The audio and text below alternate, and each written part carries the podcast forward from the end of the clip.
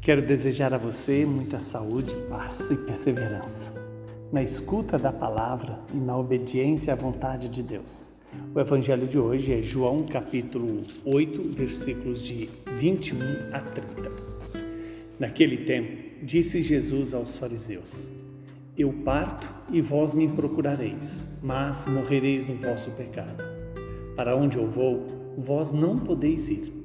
Os judeus comentavam: Por acaso ele vai se matar? Pois ele diz: Para onde eu vou, vós não podeis ir. Jesus continuou: Vós sois daqui de baixo, eu sou do alto. Vós sois deste mundo, eu não sou deste mundo. Disse-vos que morrereis nos vossos pecados, porque se não acreditais que eu sou, morrereis nos vossos pecados.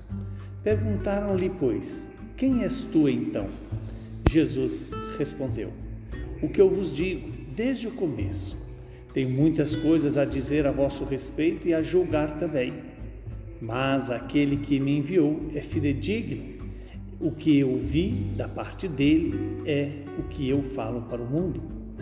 Eles não compreenderam que lhes estava falando do Pai. Por isso Jesus continuou: Quando tiverdes levado é levado o Filho do Homem, então sabereis que eu sou, e nada faço por mim mesmo, mas faço apenas aquilo que o Pai me ensinou. Aquele que me enviou está comigo.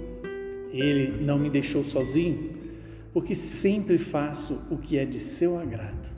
Enquanto Jesus falava, muitos acreditaram nele. Palavra da salvação. Glória a vós, Senhor. Louvado seja Deus por esta palavra, palavra de vida eterna. Hoje, Jesus se contrapõe aos judeus, revelando que ele é o enviado do Pai e ele aprendeu, faz o que aprendeu do Pai. E o que Jesus aprendeu do Pai? A amar. Só isso, amar, amar, amar. E é isso que ele também quer nos ensinar. A amar como ele nos amou a fazer o que ele fez, a cumprir a vontade do Pai. Quando Jesus diz: Eu só falo aquilo que o Pai me ensinou. Aquele que me enviou está comigo. Veja que aqui Jesus revela a unidade do Pai com o Filho no Espírito. Ele não me deixou sozinho, porque sempre faço o que é do seu agrado. E eu e você possamos hoje tomar essa decisão fazer somente aquilo que é do agrado do Pai. Assim aprendemos com Jesus e assim Jesus há de nos sustentar pelo seu Espírito, porque pelo seu Espírito é que nós podemos também ser educados na fé e no amor, manter-nos firmes na esperança. Estamos nos aproximando da Páscoa, a Páscoa que é esse tempo favorável favorável para a nossa vida em Deus, para que Deus seja um em nós, conosco.